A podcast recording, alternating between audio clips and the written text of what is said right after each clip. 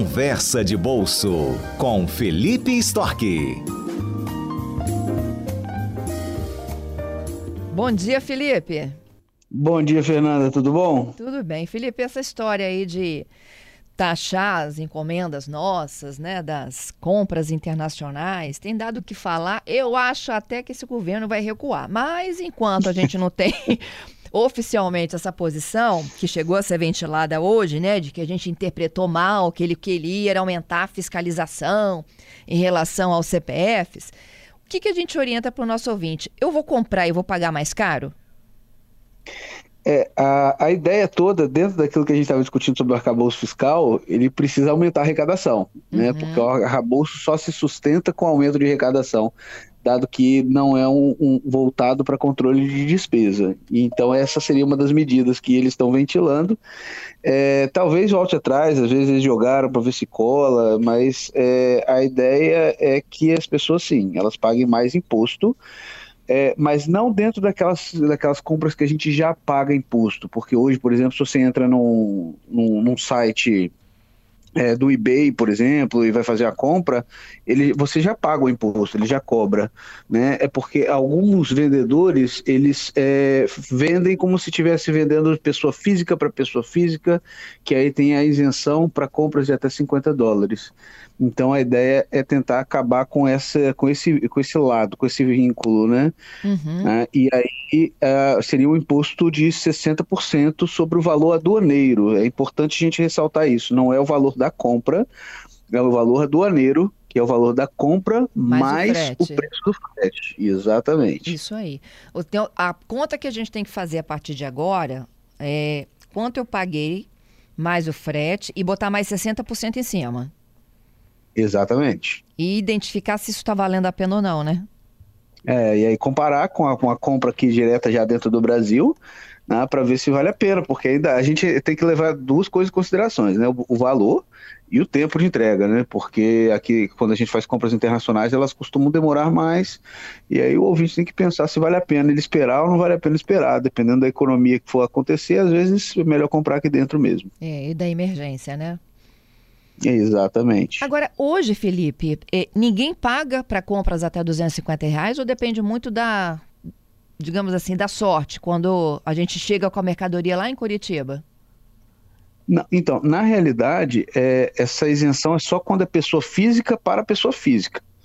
Tá? Então, se for é, você comprar de uma, uma, empresa de fora, uma pessoa jurídica, você já paga imposto, mesmo abaixo de 50 dólares. É, essas compras, pessoa física, pessoa física, elas são é, fiscalizadas por amostragem. Então tem um percentual de encomendas que eles pegam para conferir. E isso, no final das contas, é, deixa na sorte, né? Você pode passar você pode não passar. Agora, a ideia é também aumentar a fiscalização e começar a ser feito isso sistematicamente com todas as encomendas. Uhum. E há quem diga aqui que essa taxação vai dobrar o valor de compras. Não é dobrar, né? Não, não é dobrar, é 60%, é um pouco mais da metade acrescida, né? Chega perto de, de dobrar, mas não, não tão perto assim ainda, é 60% a mais.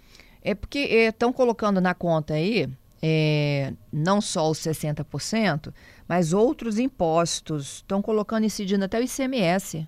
Ele é cobrado? Uh, normalmente não. Normalmente a gente paga um imposto de importação do produto, até porque a venda não é transacionada, não é aqui dentro, né? Uhum. É, uma discussão que está tá acontecendo é porque os sites internacionais, principalmente esses sites é, chineses, que está sendo o grande foco, né? O Haddad até fez uma, uma, uma, um pronunciamento que, a meu ver, foi um pouco deselegante lá na China nessa semana, falando que eles faziam concorrência desleal mas esses sites eles não pagam os mesmos impostos que a gente tem os sites que atuam já aqui dentro do Brasil pagam. Então a ideia seria acrescer dentro desses sites o pagamento do imposto também. E veja bem, se não é um imposto de importação. Esse é um imposto de é, é transações, até para transações locais, que seria crescido, dado que hoje eles não estão fazendo parte do sistema tributário. Uhum. Mas isso tudo está um pouco nebuloso ainda, porque eles não liberaram ainda as regras efetivas, eles não falaram como é que seria feito, de que forma, então dá muita margem para interpretação, e realmente ainda está bastante nebuloso, a gente não tem certeza como é que vai se dar esse processo. Ok, já chegam perguntas, Felipe, vou só para o repórter CBN e a gente volta em um minutinho. Claro. O Conversa de Bolso de hoje é sobre esse anúncio aí de taxação né, de produtos importados, de compras e sites internacionais.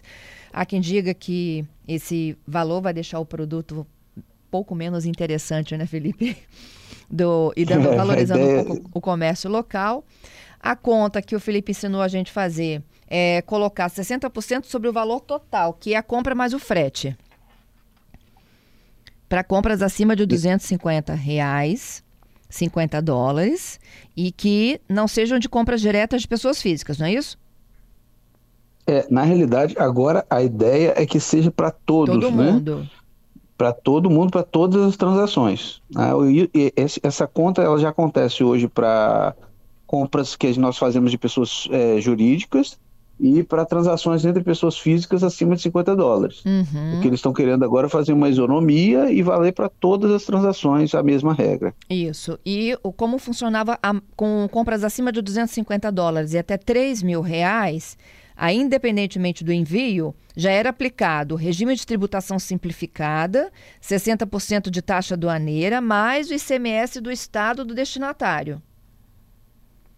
Isso, exatamente. E acima de 3 mil, pague IPI, Imposto de Importação, PIS, COFINS e ICMS. Isso, isso aí. Aí tá, vai só aumentando a conta, né? Isso. O que deixa, então, agora no debate é de existir a isenção que havia para até 250 reais. Isso, essa, essa compra até, até 50 dólares. Isso aí. Ô, Felipe, é, vamos aqui para as perguntas. Deixa eu chegar aqui no, nosso ouvinte, que encaminhou uma contribuição aqui, ó. Ah, é o Giovanni, dizendo que você acha que vai diminuir a demora na alfândega porque menos gente vai recorrer? Eu não sei se menos gente vai recorrer, não, mas todo Shine, todo é. Shopee. É, eu não, não sei se vai demorar, não. Se vai reduzir a demora, não. Porque, na realidade, como eles estão sinalizando que eles querem é, agora fazer a fiscalização em todas as encomendas, e antes era só por amostragem, teoricamente o trabalho de fiscalização ele aumenta bastante, consideravelmente. Se não for feito um investimento em tecnologia para melhorar o, o desempenho da fiscalização, eu imagino que o processo ele tende a ser ainda mais moroso, a demorar ainda mais. Então existe o risco das compras elas ficarem mais tempo paradas na, lá em Curitiba ou no Rio de Janeiro, é, onde estiver fazendo a entrada no Brasil. É, e tem mais, né, Felipe? Com esse anúncio aí de que eles vão acabar com a isenção, vai ter uma explosão de compras nesses próximos meses até o fim da isenção. É possível, é possível sim, para as pessoas aproveitarem, né, fazerem as compras que elas estão querendo fazer antes de, de se entrar as novas regras. É, ah, é, então as pessoas que também... estavam com, com, visualizando um produto, deixa lá no carrinho, não sabe é. exatamente quando é que vou comprar. Opa, vou resolver isso logo antes que eu seja taxado. É verdade. Isso também tende a, a deixar o processo mais moroso pelo excesso de, de encomendas. É. O, o, Haddad, já que você falou do Haddad na China, né? O Haddad disse que ele não conhece a Shine, não. Shine, Shein, Shein, né? Depende de com quem fala. Ele disse que ele só conhece a Amazon, porque ele compra livros lá. Chique. É, a, a Amazon é um. Eu, eu, gosto bastante também, também é um bom site. Mas a Shein é um, um site muito famoso, eu não, não, acredito que ele não conheça. Porque no final das contas é bastante utilizado e com certeza já está já tá no radar. É mais uma deselegância tendo falado isso, né? e olha só, a Amazon não, tá, não foge, não, né? Não, não, a Amazon não foge, não, mas a Amazon, como ela já é pessoa jurídica, se você faz compra nela hoje, você já é taxado. Menos nos livros do Haddad, né? Porque nos livros é, existe a isenção de imposto. Hum, então só vai valer a pena comprar livro. É, o que não vai entrar na regra, pelo menos que tá se transparecendo até agora, é, são só os livros, sim. Ok. Ô Felipe, isso está certo? Olha, é, depende muito como que a gente olha, né? Porque no final das contas é uma mudança de regra né, é, uma, é, um, é um choque, uma coisa que nós chamamos de choque econômico. Isso é, muda os preços relativos, isso muda a tomada de decisão das pessoas. Um grupo é favorecido e um grupo é prejudicado. É, é, é difícil a gente julgar o certo ou o errado. Né? Porque no Brasil, como a gente fez muitas dessas alterações e a gente deixou muito as regras é, confusas, ah, então, é, essa simplificação ela, e, e, a isonomia dos processos ela é bastante, é bastante favorável para recolhimentos de impostos serem mais simples e para regras para as empresas serem mais simples também. O problema é o tamanho da, da, da alíquota, né? 60% é realmente bastante alto.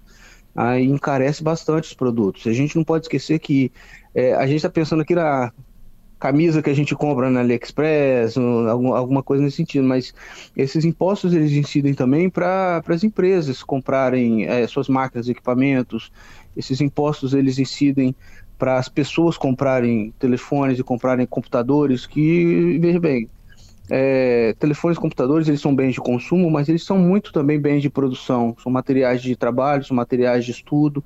Isso tudo encarece, encarece o custo do Brasil, atrapalha a gente se desenvolver e acaba gerando resultados futuros que sejam comprometidos. Então, eu acho que assim, se eles estão querendo mudar a regra e dar uma isonomia, eu acho que isso teria que vir pela reforma tributária e não fazendo ficar fazendo isso ao picadinho, porque isso gera mais confusão do que do que resultado.